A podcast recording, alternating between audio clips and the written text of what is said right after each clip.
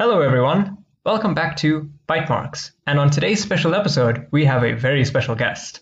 Allow me to introduce you to Kitbosh. Say hello, Kitbosh. Hello, everyone. Uh, it's nice to be here today.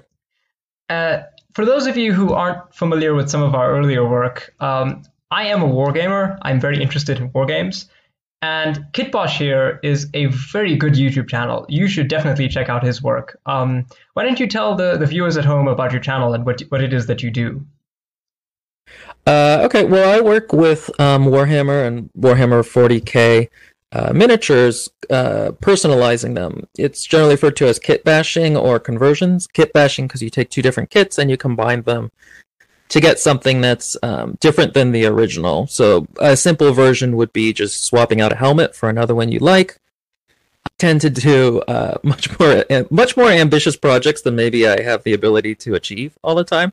So uh, I like making extremely large space orcs, um, and kit kit bashing I... and conversion is really about trying to uh, make something new. I have to say, um, you have some of the best Xbox huge orcs I think I've seen basically ever. You know, um, you guys at home really have to look at them. If you've if you've seen orcs in Warhammer 40k, you've generally seen that they can be big. I think uh, Ghazghkull is probably the biggest orc model that is currently available. Uh, Kitbosh over here will take uh, some of the biggest models that he can find and bolt on armor and uh, muscle, and it, it, it's really interesting. Uh, my only lament is that you can never get a quite big enough head. You know that is a constant source of problems for me. I've I've looked at different options. Someone uh, just now suggested uh, making silicon molds and expanding them, which maybe I'll try. But yeah, they always have very small heads. Nobody makes um, appropriately huge orchids. It's it's you know it's a shame because the models that you do make are really you know I, I hate to say this, but they're actually very gorgeous to look at. And um, you know for viewers at home uh, I will be in the minority of this opinion, but I actually prefer them unpainted. I feel like you can you can see the care and craft that went into making them when they're unpainted. Whereas when they are painted, even though they quote unquote might look better, um, I feel as if it hides a lot of the the hard work that goes into making them. And I'm not much of a painter myself, so maybe that's why I quite like it. yeah, uh, you are very much in the minority, though I appreciate it. Um, I think every other comment on my channel is asking me to. I understand why, because it's such a. Everyone who has an army or model has painted them, um, but it's such an investment in time that I don't. And, it's not the part of the model I really enjoy. You know, for me, uh, I'm I, I play war games. I get into this hobby for two things. The first reason is to play the game. Uh, I very much like playing uh, war games. I like the experience, like the stories that it can tell. Uh, and the second reason is to collect the miniatures. But I can play the game without having miniatures, and I can collect miniatures without playing the game.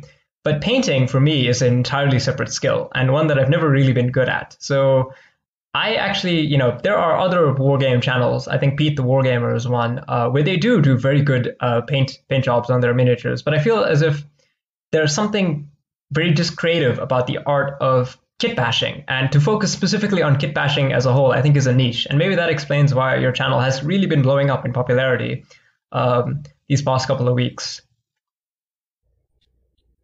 Yeah i had um it's interesting. The youtube algorithm really latched onto it and uh, kind of catapulted it which i'm, I'm very grateful about. Mm. um, we'll see uh, we'll see where it goes uh, because the really popular warhammer channels are either lore channels or painting channels. Mm. But I like, or uh, I like the response I've been getting so far. Or battle report channels, you know. Um, I, I, do watch a lot of those. I think I watch those and not lore channels uh, for reasons that will become a little bit more obvious when we continue with the podcast. um, but let, let me tell the, the, the viewers at home why we why I decided to bring you on. So I my my distaste of a lot of Warhammer um, is I think fairly well known. But you made a video recently that I thought was really interesting, um, and judging by the comment section, even more interesting. And that is, you committed the cardinal sin of Warhammer 40k. You tried to make female space marines. Why don't you? Why did you tell the user, uh, viewers about that?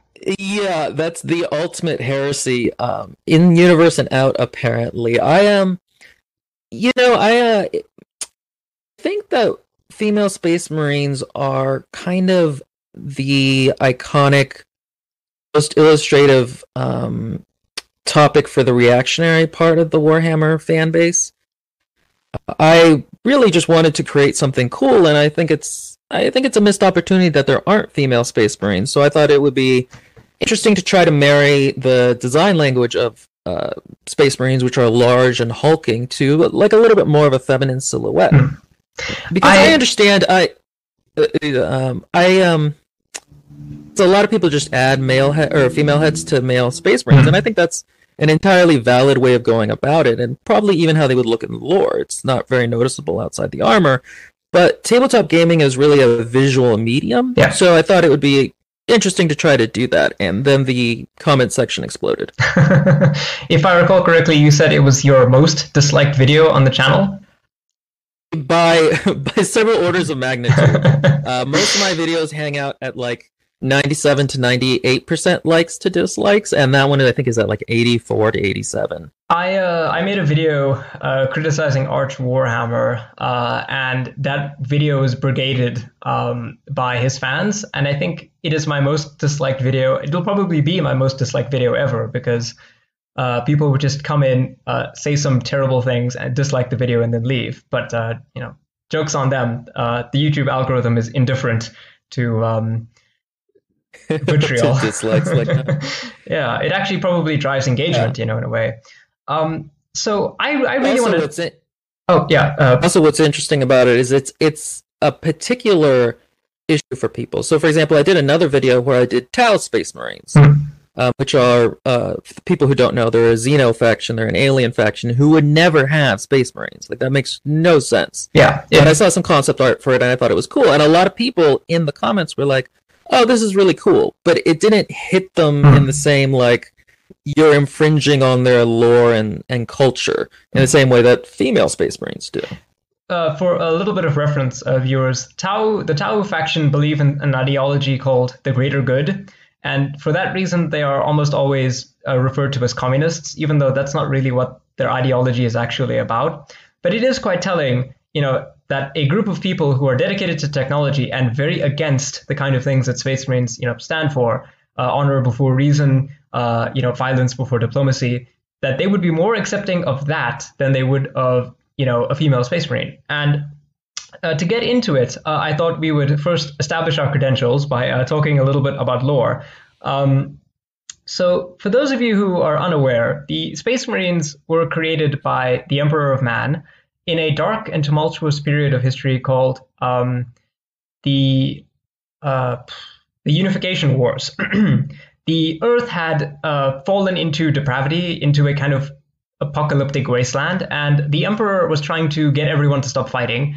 And so naturally, he thought the best idea was to make super soldiers so that he could uh, murder everyone who wouldn't, you know, bend the knee. And he created these creatures, these beings called Thunder Warriors, who are in the lore, as we know them, stronger and better killers than the Space Marines. But the cost of this is that they are a lot more unstable and a lot more uh, prone to, you know, various problems. And uh, in a classic uh, storytelling arc, at the end of the Unification Wars, he kills all of them and uh, wipes the slate clean for the Space Marines as we know them. Uh, Space Marines are created uh, by a, process of gene seed implantation. Basically, they take an adolescent boy, sometimes I think they're actually very young, and they uh, psychologically indoctrinate them, and then they put an organ into them that makes them grow big and uh, strong. And they can sometimes take on unique traits uh, relative to the organ. Like, for example, if they get injected with a salamander organ, salamanders being a kind of space marine, uh, their skin will will turn like jet black. Or if they um, get injected with a, a, a blood angel's uh, gene seed, they will kind of become anime space vampires. um, so the the problem, of course, as it has been expounded upon in you know probably the comments under this video, is that um, you can't make a female space marine because the gene seed implant, the way that it works, is it was only ever coded to work uh, with uh, you know males. Uh, if if you put a gene seed into a woman instead of turning them into a space marine, it would probably kill them. Uh, now to that, I have a, a counter argument that I think is actually fairly compelling, and if you'll permit me, uh, I'll get into it. Yeah, so so tell me, um, do you know who Fabius Bile is? Yeah, he is a Chaos Space Marine who does a, a lot of um, flesh mongering genetic experiments. You know, in a way, yeah, he kind of d- uh, does what you do. he uh, kit bashes humans. That's very true, but in a, a little bit more of a grim, dark way. Yeah, uh, you don't have a cloak of skin, do you? You know, um, I wouldn't have come on this podcast if I knew I was going to get questions like this. you, you know, you shouldn't you shouldn't ask people personal questions like that. Don't worry, I'm not a part of the uh, Arbites. Uh, uh, yes.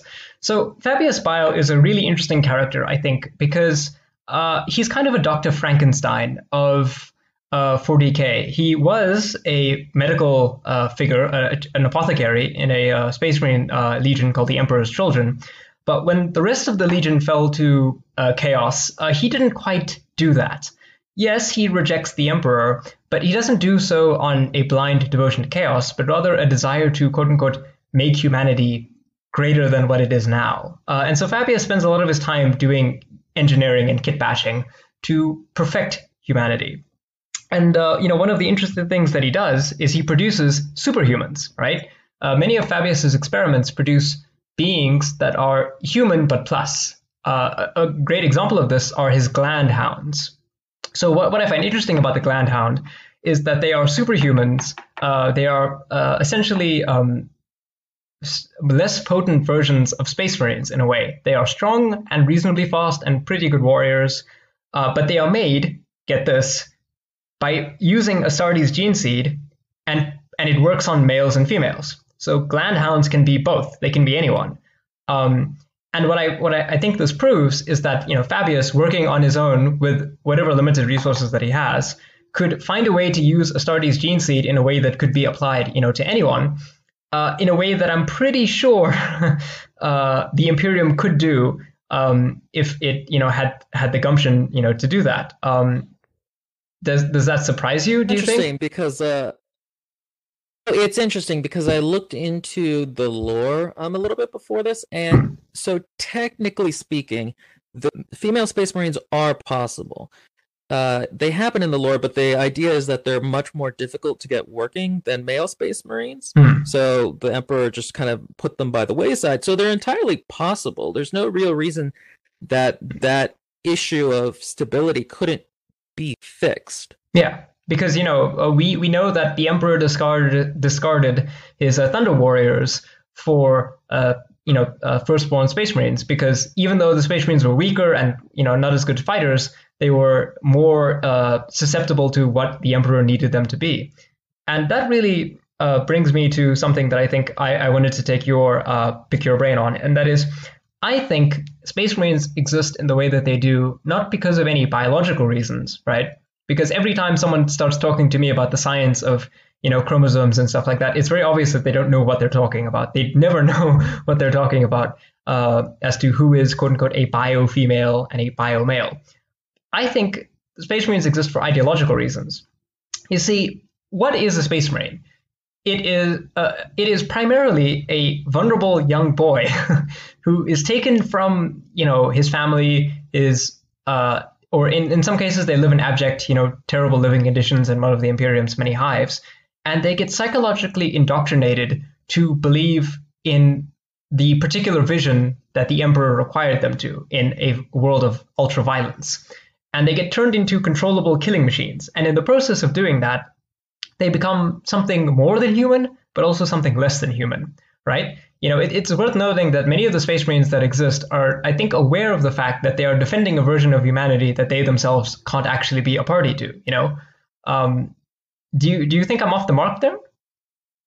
No, I think you're entirely correct. I think um, the space marines are interesting in that they're the kind of hyper soldierized masculinity. Hmm. Um, though it's not something that novels really talk about too much but it's that that brotherhood that gets kind of like a cult. Um, and i don't think female space marines would necessarily break that up but i think it's definitely an aspect of their character.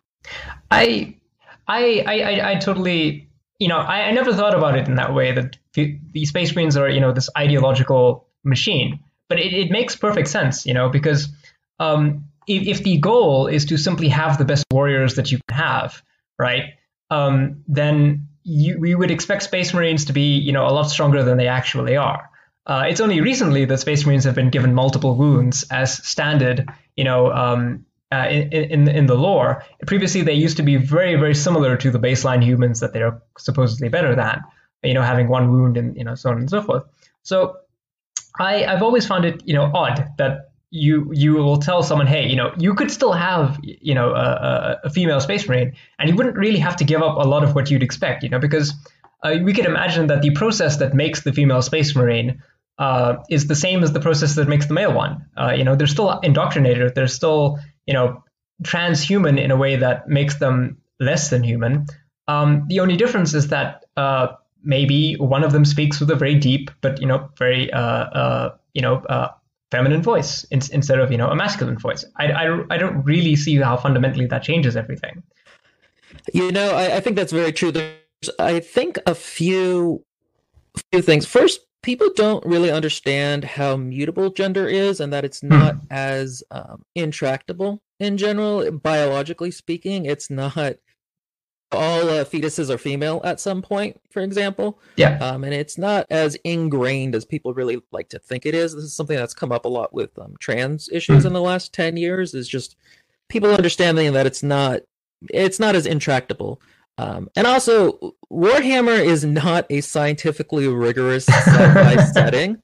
Everything in it is just, and it's not even like it has a magic system that is somewhat internally consistent, like the warp. It's like whenever they want it, they find a dark age of humanity archaeotech that can just do whatever it wants. Oh yeah, so yeah. to say that like this is not biologically possible, it's just it's it's clearly a decision on the part of the creators and I, I don't know if you want to transition to this yet, but creators create. It's not the other way around. You mm-hmm. as an author are the one who makes the rules. And you can just change it especially in a, a setting as mutable as warhammer. Yeah I, w- I was just going to bring up I, I was reading uh, one of the mechanicus books and in it there's a, a, a technological marvel called the speranza and it's described as being capable of doing things that violate the laws of reality. So yeah, clearly 40k is not a setting that actually is as internally consistent as it actually appears. And you know that is a very good segue. Um, are, are you familiar with something called the uh, Thermian argument? I don't believe so. So the the Thermian argument is um, basically uh, something happens in the lore the way that it happens because someone wrote it to happen that way, right? Uh, so whenever you or I make the claim, hey, maybe we could have female space marines, and someone says, but the lore, you know, the emperor foretold in his stone obelisk that there that space marines would be a dude only club. You know, he he they're making an appeal to lore, but they're forgetting, of course, as you rightly said, people wrote the lore. You know, we didn't get Warhammer 40k delivered to us on high from, you know, the God Emperor himself. Some nerds in a you know in a room had to write all of this stuff and presumably i don't think they realized just you know what what consequences they would have by coming up with this interesting setting because um, it people treat it as if it's immutable but you know i want to give a, a good example of where i think that's actually you know uh, terrible thinking and that is of course age of sigmar uh, are, are you are you familiar with age of sigmar yeah, I'm uh, I'm not as familiar with it as I am with Warhammer mm. and the old uh, fantasy universe, but I'm I'm relatively f- uh, familiar with the the basics. So, for those of you who are again un- unfamiliar, uh, Age of Sigmar is a reboot of the traditional Warhammer fantasy setting, and uh, the idea is kind of to take out all of the kitchen sink of tropes, to uh, basically throw out Tolkien and embrace something new. Uh, many of the, the, the settings factions are very different. You know, uh, for example, you've got a race called the uh, Idoneth Deepkin. What are they? Well, they are elves who live at the bottom of the ocean. They uh, are soulless because of how they were created. And so they constantly need to feed on souls. They have a, a society which is structured based on how much of a soul you have, which is a very unusual thing. And visually, uh, you know, they have amazing models because they have units that ride sharks into battle on a like a magical sea that pervades the environment. it, it really is something to look at. You know, uh, to go from fairly grounded, fairly you know realistic unit, units that wouldn't really be out of place in, in you know a Lord of the Rings. To okay, we're elves, we're gonna ride uh, giant sharks into battle, and it, it's gonna be awesome, you know. Yeah, certainly, and I, I think uh, Age of Sigmar has really opened up the possibilities for the uh, tabletop the models that Games Workshop is able to put out. I mean, uh, not only do I, I love the Deepkin and their aesthetic language, but also the Nighthaunts. Those are some fantastic Ooh. models. The way the static figures look like they're in movement. Yeah, it, it, it, it, it goes to show you what uh, what you can do when you disregard you know design language that has become kind of uh, dogmatic. You know, where you decide uh, we're going to do something different, and then you actually do it. Um, I, uh, I brought up the, um, the the Age of Sigmar because they have a, a, faction which is some sometimes rightfully, sometimes wrongfully called uh, the Sigmarines, right? The uh, Stormcast Eternals. Now, if you've ever never seen a Stormcast Eternal, they look very similar to a Space Marine. Um, they're big, bulky people in fantasy power armor with you know uh, crossbows that kind of look like bolters and big weapons that kind of glow, and they really have a Space Marine aesthetic to them. But they go a lot beyond that because not only can anyone basically be a Stormcast Eternal, but many of the Stormcast Eternals are women. They they are just made that way. The process that makes them is capable of working on anyone, uh, and so it's not so much you know what you are; it's what you really want to become. Um, and and so I, I feel as if the the fact that we can do this, that Games Workshop can actually change you know lore in in, in such a meaningful way, kind of means that they don't want to.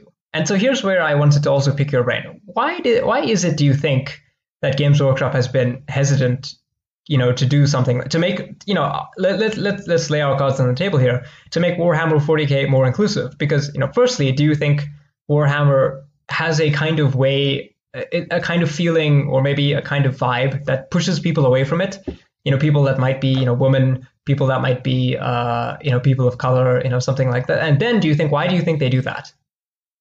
So i think there's a couple aspects of that. I think definitely the reactionary portion and the sort of pseudo-fascist well not pseudo-fascist the fascist setting do push people away sometimes. And i think people i think straight white males and people with privilege often don't take into account how important representation is in how you're attracted to a work because they are constantly represented. Mm. I know for myself as someone who is Hispanic, I, I, anytime a Hispanic character comes on TV, you know, I light up a little bit, mm. especially when I was younger.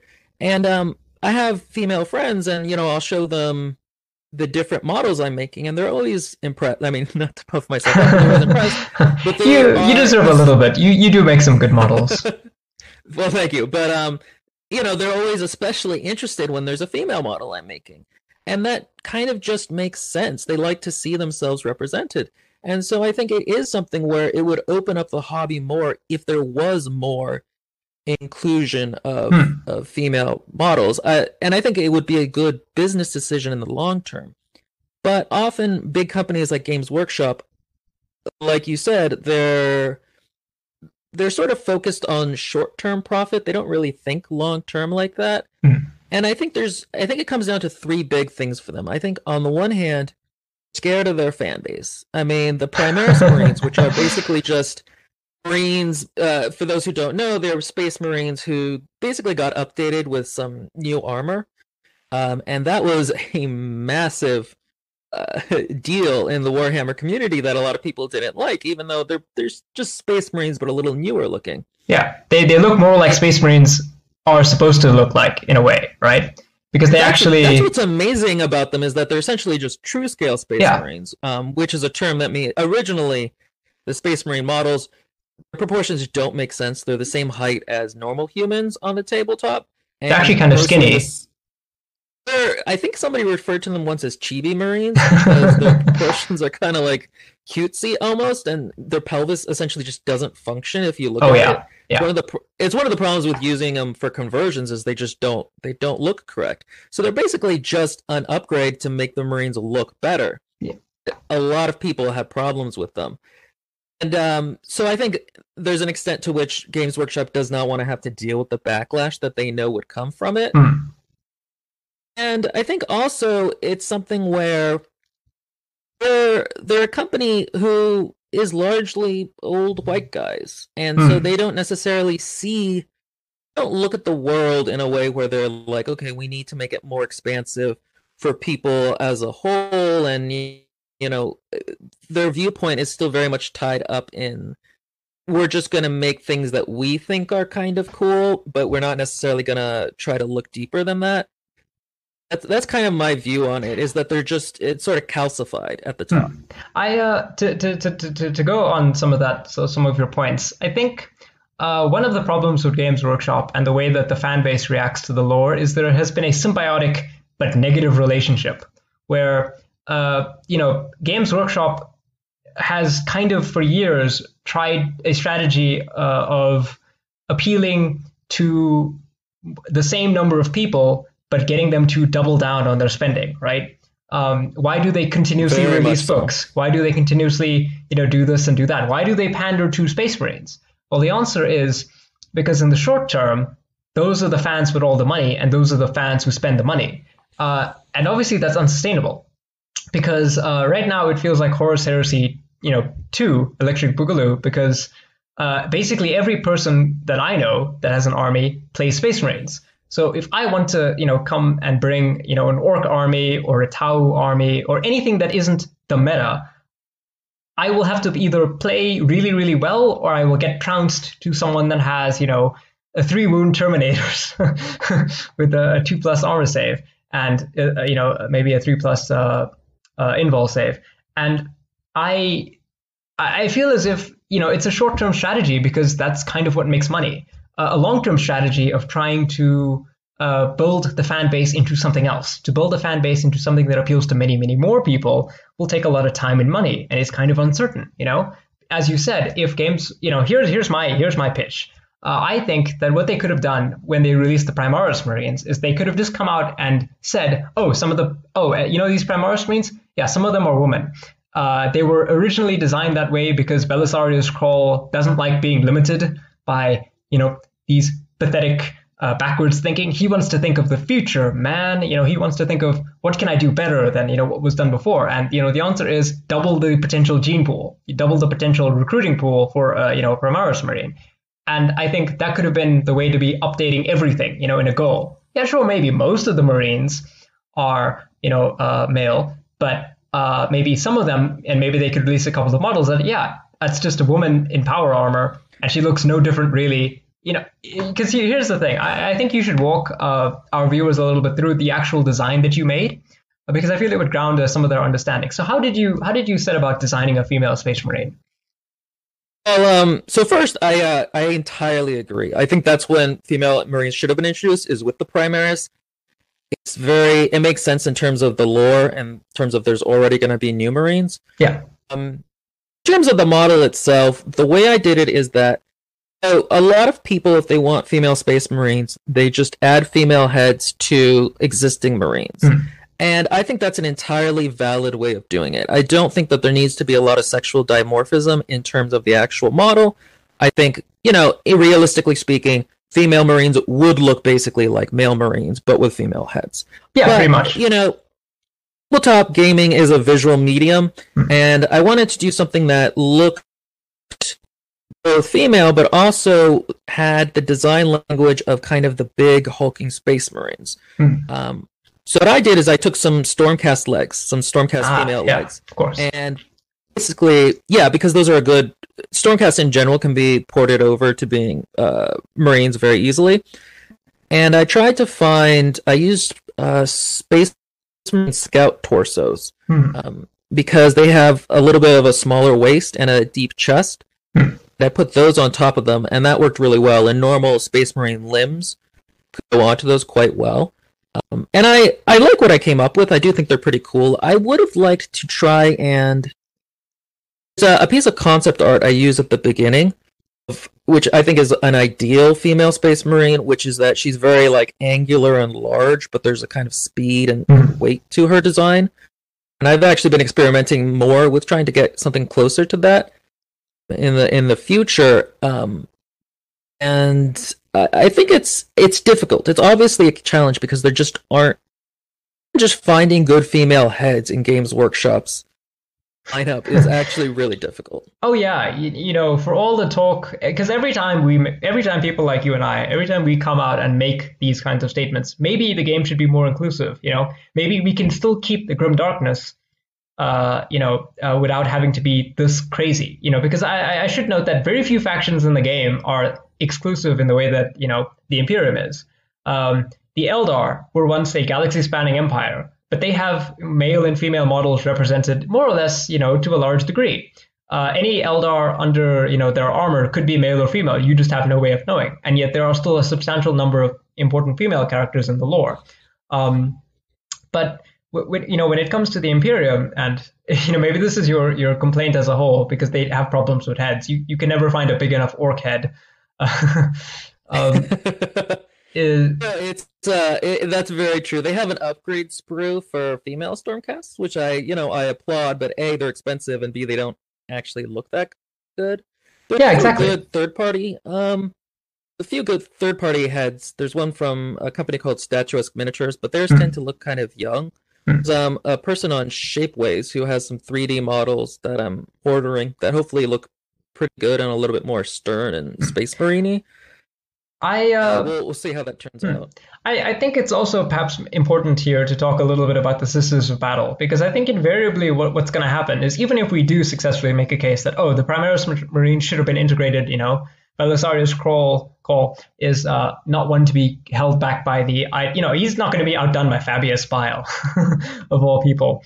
Um, then everyone would you know raise a fuss and go well what about the Sisters of Battle you know you know, well, here here are my thoughts, and I, would love to hear your thoughts as well. Um, I think the Sisters of Battle actually are a weird missed opportunity. They only exist in the lore because of a loophole. Um, you know, the imperial church, the ecclesiarchy, uh, is not allowed to have men under arms. Now, they did the most rules lawyery way uh, interpretation possible and just meant men only, and so they get around this limitation um, because they were involved in you know numerous uh, infighting in civil war by just saying, "Oh, we don't have men under arms; we have women under arms," right? And they create the Sisters of Battle. So the Sisters have, you know, they wear power armor. Granted, it is very, uh, it is very well shaped, shall I say? Um, but the thing about them has always been that they aren't space marines. They are not, you know, augmented. They're not really super duper, you know, killers. And as time has gone on, they've only become, you know, a lot more differentiated from space marines. But the thing that really separates them is piety. So I think uh, in a world where there are, you know, uh, in, male or female space marines, I think you could have had male or female sisters of battle. You know, the the thing that makes them important is their piety, their their blind devotion to the emperor as a god, which I should mention, many Space Marines do not think that the Emperor was a god. They just worship him or venerate him as like a really, really good human. Many of them reject the idea of, you know, the imperial godhood. Uh, what do you think about that? I think there's a couple. So, not the, this isn't what you're saying, but often I see an argument for when we're making when topic of female space marines comes up is people are like, well, we already have the sisters of battle, we don't need them, and we don't need male sisters of battle. And I think there's two things to talk about there. The first is that, as you were saying, in the lineup, female Sisters of Battle aren't just an all female army, they're almost the only female army. They're hmm. almost one of the few armies that actually has female gears at all. So, for example, the Imperial Guard in the lore has a lot of women in it, but none of the models do. Yeah. So there's an issue of representation there, I think, where it's important to that it's um what's that? It's important, I think, that they are that there are female models there. The thing with the female sisters of battle is that like the Xeno factions, they're not they're not given the same amount of hmm. attention as Space Marines. Hmm. They're just not. Space Marines no one is, to be honest. armies. Yeah, and that's why sometimes people are like, "Well, they should just strengthen the the Sisters of Battle instead of giving us male Space Marines. It's not going to happen. It, yeah. it just isn't. There's multiples. There's there's a Space Wolf uh, armies, there's Blood Angel armies, there's Grey Knight armies. I have- one version of the Sisters of Battle. Yeah, I have uh, They're rather sexualized. I have Dark Angels. Uh, I I really like the green. I'm a big fan of green. Uh, but yeah, you know, I think the reason why the Sisters of Battle exist as they do is because of very particular, very niche reasons. If hypothetically the Space Marines had always been integrated from the start, then the Sisters of Battle as we know them would never exist. There would never have been a reason to make a army specifically built in the way that the Sisters are if the setting was integrated from the beginning, right? That is something that we have to Yeah, know, they're re- very recognize. specifically, very specifically not. They're very specifically female Space Marines, but not Space Marines. Yeah, exactly. In terms of their design language. They they were designed not from the beginning because uh, you know they were sort of uh, included not from the very very beginning, but you know fairly early on. And I think maybe I don't know. I, I hate to throw this you know this idea out there, but maybe there is a little bit of gender essentialism. You know, maybe the idea is that only men can really be these cold, efficient, ruthless uh, killing machines. By the way, that's not true. Look at the Horus Heresy. Everyone is emotional in the Horus Heresy. the uh, and the Sisters of Battle are portrayed as being terribly. Um, Uh, it is. Oh yeah, It's funny. I had not thought of that, but that is very true. In that the Space Marines are very stoic, and the Sisters of Battle are very extra and dramatic, and Yeah. that is a certain amount. yeah. You know, whenever essentialism. Yeah, whenever you, um, whenever you read about descriptions of them fighting, it's always the Space Marines advanced coolly, executing their targets with pinpoint bolt accuracy, and then the Sisters of Battle, like they raged and howled and charged at the enemy in like a violent fury. It's like whoa, whoa, whoa, whoa, whoa, whoa. That- that is actually very funny. I think more than that, there's um there's one interpretation of women soldiers in that setting, which is the Sisters of Battle, whereas it's the classic thing where men get a wide variety of representation and women get one representation. Yeah. And even if that one representation might be problematic in if there were a lot of options, it's problematic because that's the only one. yeah, I am. I'm actually currently working on a kit bash where I take Sisters of Battle and I try to, you know, do kind of what they Hmm. what what are done with different Space Marine chapters, where they Oh, have yeah, that would be different cool. looks and different and stuff, and uh, trying to do a little bit less boob plate because I kind Ah, of yeah. boob plate. it um it makes no sense from a from a military perspective because if you're forging plate armor, you don't want there to be these uh, places where you know something could deflect into or deflect up from. Uh, you know, because they don't wear If you just look at- Oh, it's very true, and also it's just if you look at historically armor, that's not a thing. It just Yeah, is not a um, thing in history. So it's, and I understand that you know there's a certain amount of um, fantasy in.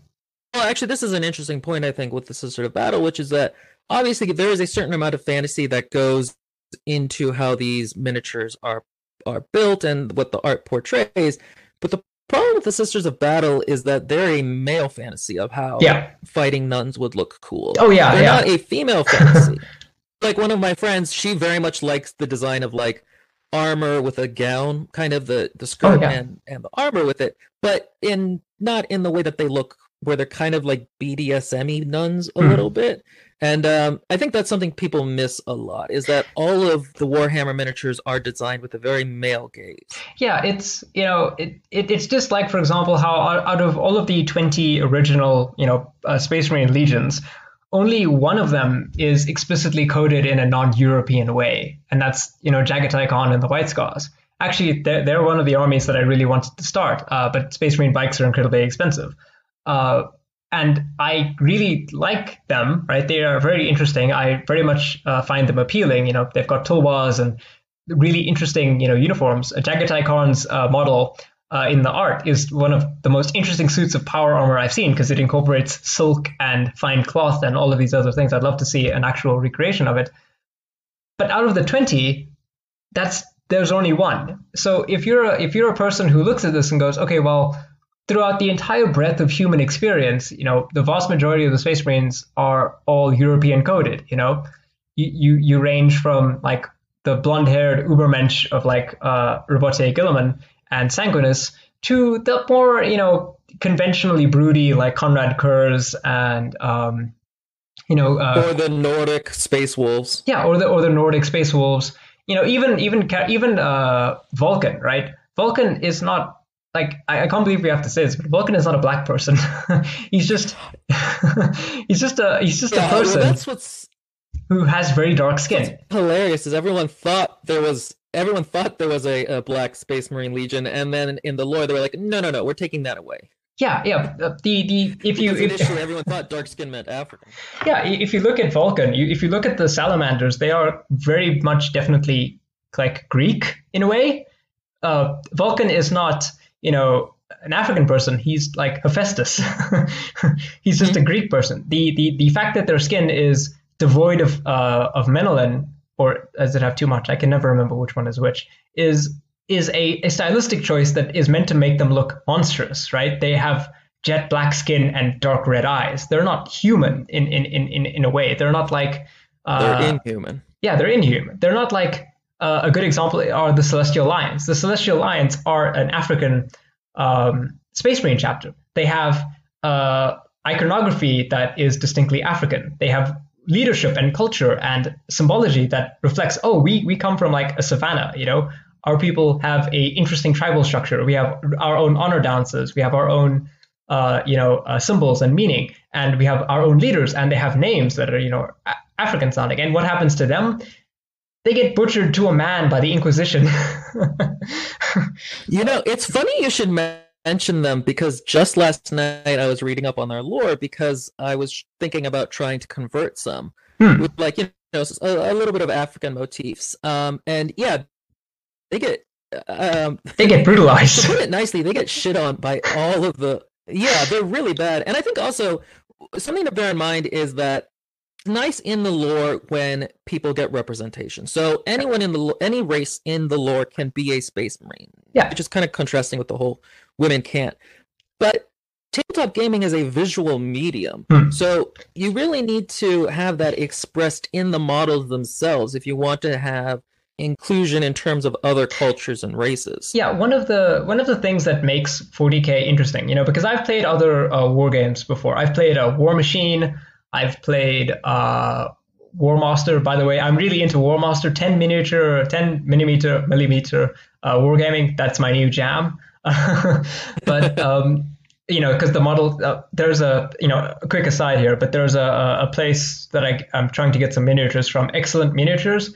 They have high elven models that are just really nice and also you have a visual uh, representation you know there are male and female elves in the spear line which is what is you know kind of represented in Thor and that's just like huh i never actually saw that when i was you know playing warhammer. But you know i digress. It well no it's good to know. It's i might i might rate them for some bits that i can use. it, it's it's very it's 10 millimeter uh, in scale so it's a lot smaller than you might be oh, used to working with. Uh, but i like it because i like having big armies and they're much cheaper than regular 28 millimeter miniatures are. Um, but anyway, I, I, I, I get sidetracked. The point I was making is that the whole point about Warhammer, the whole reason why it's constructed the way that it is, is so that you can have your guys on the table.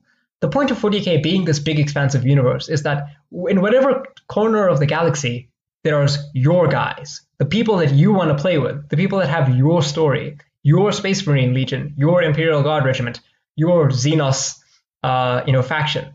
They're there, and be, and and it, it, it's contradictory in a way because on the one hand, the Games Workshop tells you you can represent your character. Your general is you know your big uh, miniature on the tabletop. But then if you're someone who deviates from what the game gives you, you have to go out of your way to feel as if you were on the table. You know, you have to go out of your way to. Yeah it's very true. Fandom and the fans do not like you going away from deviating too much in specific ways though which i think is interesting because hmm. uh, if i made a celestial lions a kit bash right with some african visual language involved they would be like oh okay that's cool. Or again the Tau Marines. Mostly i got comments about how that's cool.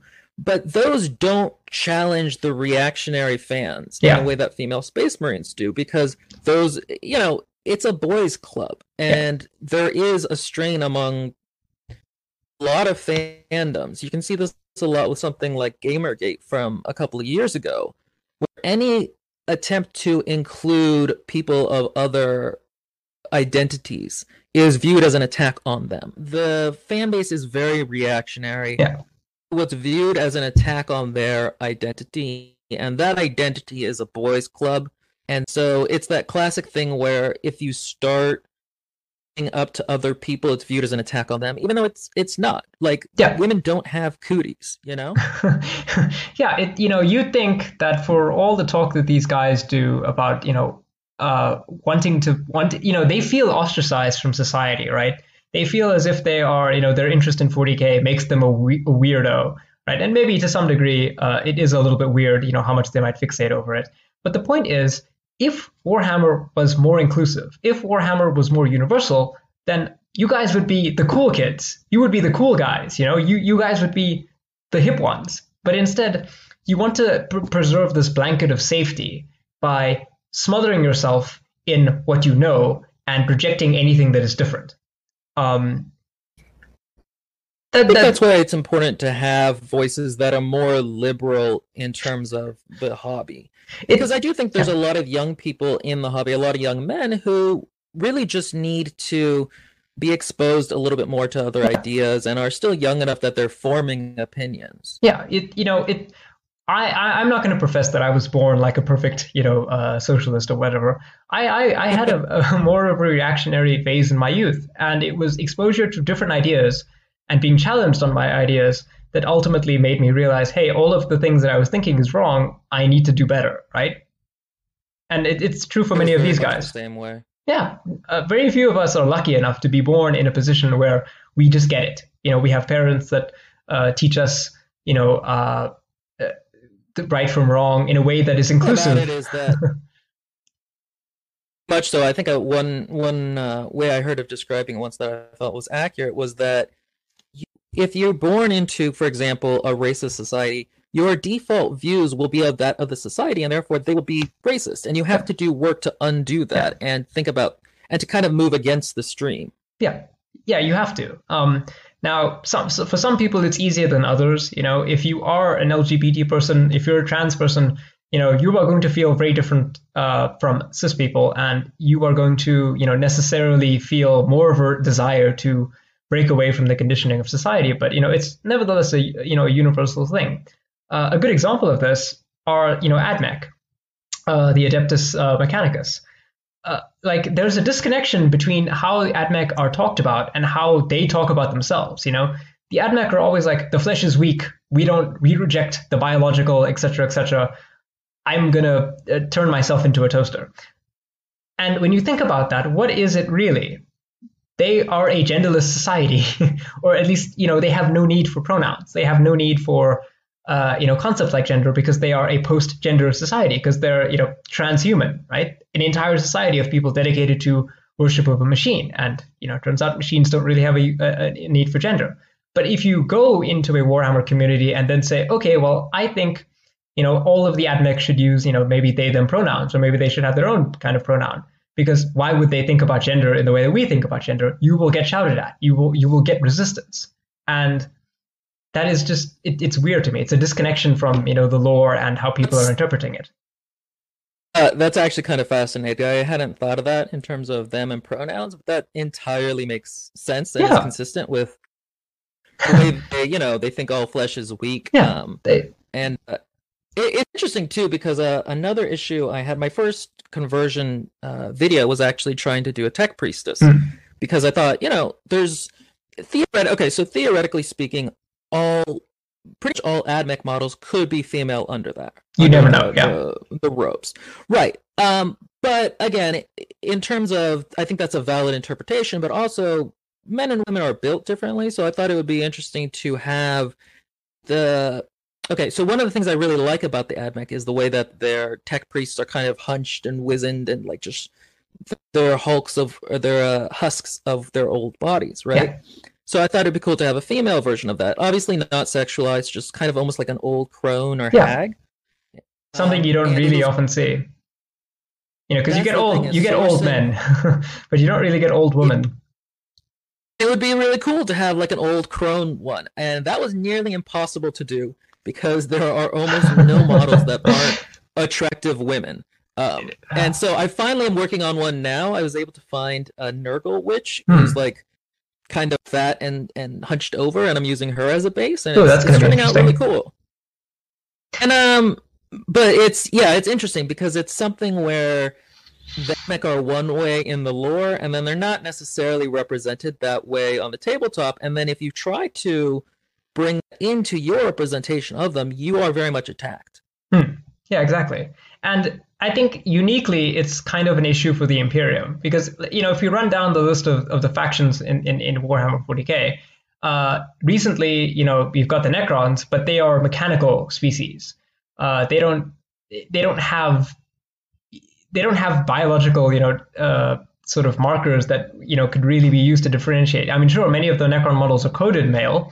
That is you know certainly a problem, but it's di- very difficult to tell one Necron from another, really, you know, because that's kind of the point. They are mechanized, and and you know like that. Then you've got Eldar.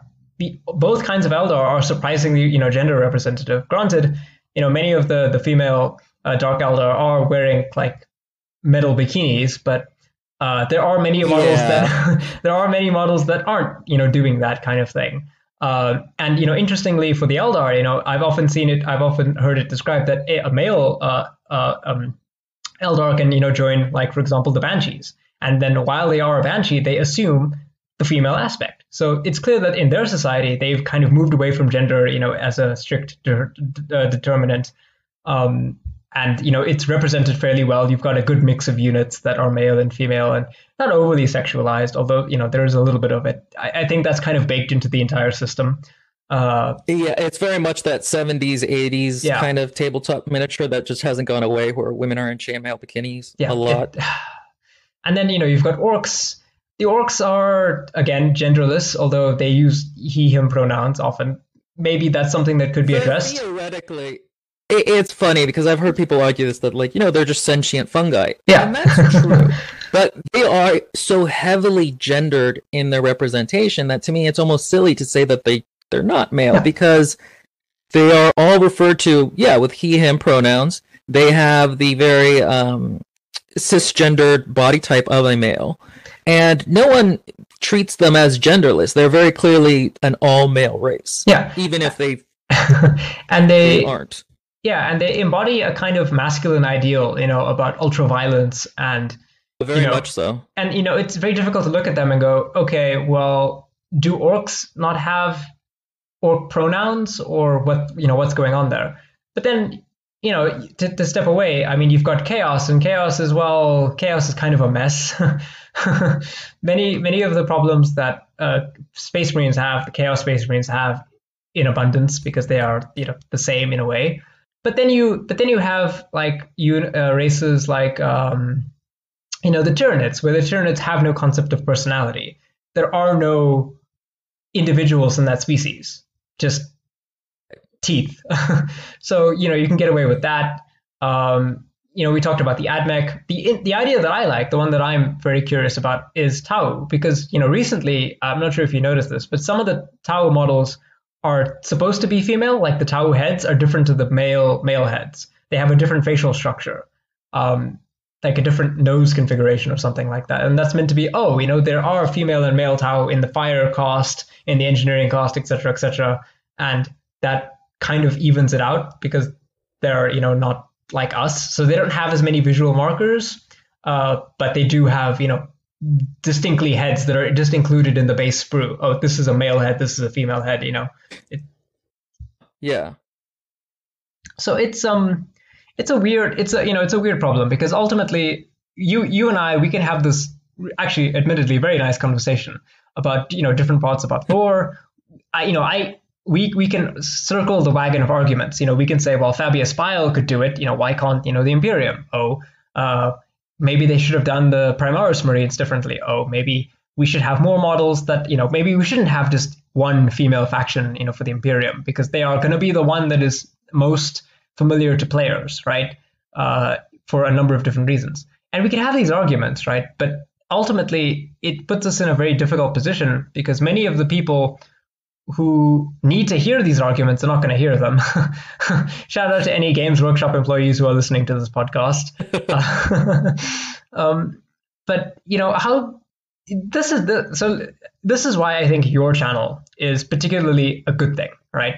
Because you in in making that female space marine, in deciding I, you know, you upfront, you said it. I don't really care what the lore says. I want to use the design language of Warhammer 40k, and I want to do something that just is different. And I feel like if you continue to do these things, if you continue to push these kinds of boundaries, you can really, you know, open people's eyes. Uh, you know, that that's just sort of my feeling. Do you do you feel the same? Um,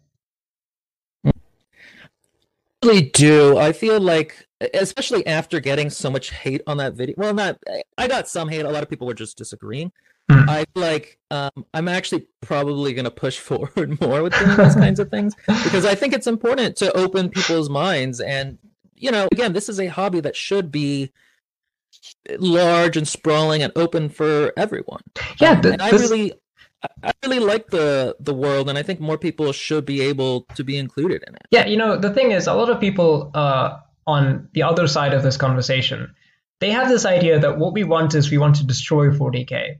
No, that's not. That's absolutely not the, the reason why we're having this conversation. What we want to do is make 40k more popular. We want more people to be interested in it. We want more people to be having conversations about it because a, I want more people to play against, and uh, and B, mm-hmm when you have more people having the conversation, it can go, you know, many, many more places. We can have people who are writing stories that really, you know, A, broaden the horizons of what 40K is, but B, also make us question it, make us think about it more, you know, because I don't just play 40K because I, you know, have murder fantasies.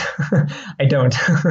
um, but I, I well, you know, that's what this will go down as uh, as evidence at the trial. So uh, we'll cut this part out. Yeah, Oops, cut it, cut it. Um, but you know, I, I, play 40k because I am fascinated by these questions that it, it makes me want to ask. You know, can human society exist on the scale that it does? Do we have to sacrifice what makes us good, you know, for survival? How should we feel about, you know, other people? How should we feel about other races? How should we feel about ourselves, you know?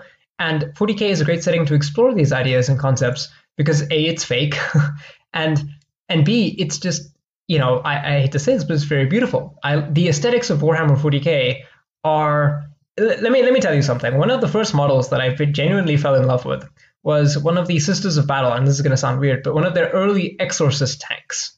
Now, uh, for for modern uh, listeners, you, you won't know this because the Exorcist tank has kind of evolved and changed, and you know, in my opinion, for the worst. But initially, it was a tank, a Rhino, but on top of it is a organ, and uh, a sister of battle has to sit at the organ and play it to shoot rockets from the organ itself. And I thought, that's amazing.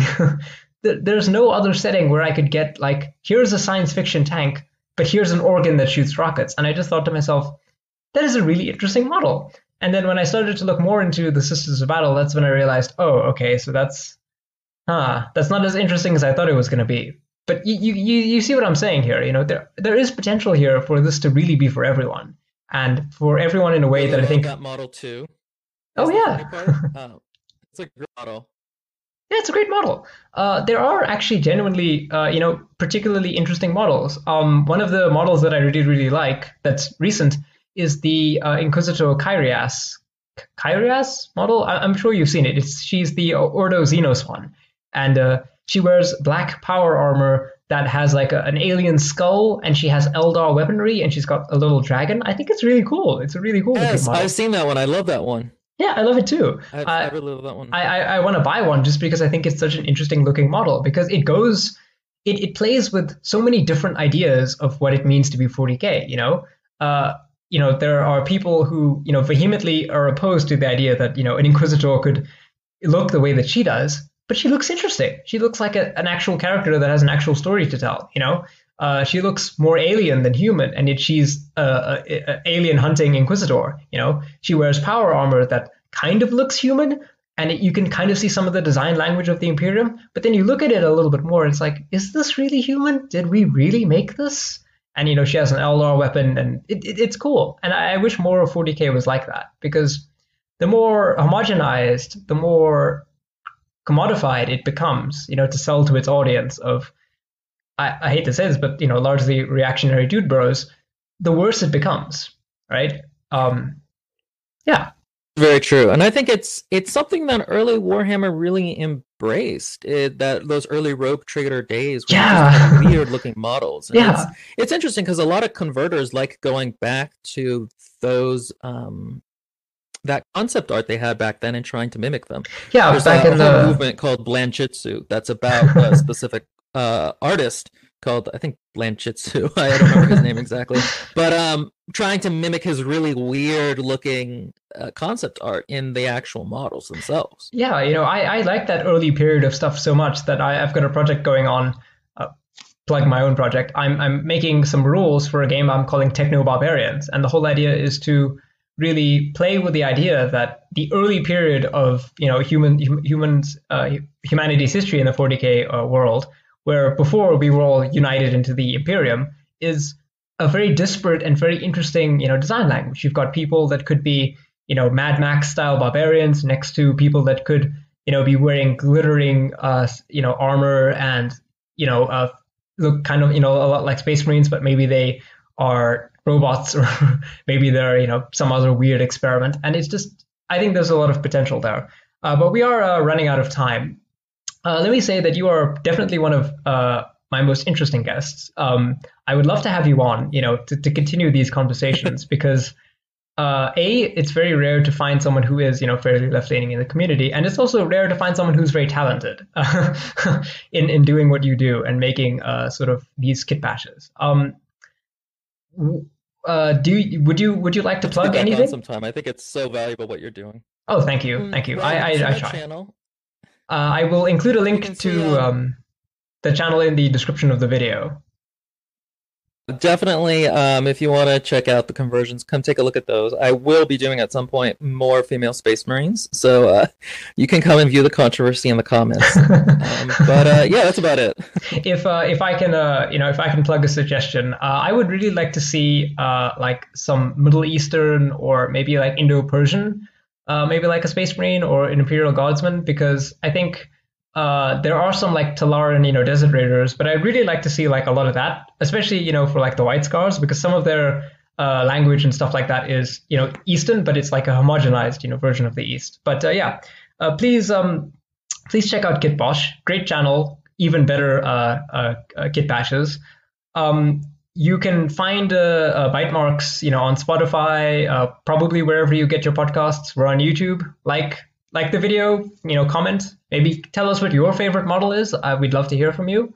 Uh, you can check us out on pa- uh, Patreon. And um, yeah, please look forward to more of these special episodes. we will definitely be having uh, Kitbosh on some other time. any last words? Nope. Just thank you for having me on. It was uh, this was a blast. Yeah, yeah, it was. Uh, thank you. Uh, good night, everyone. Uh, be well.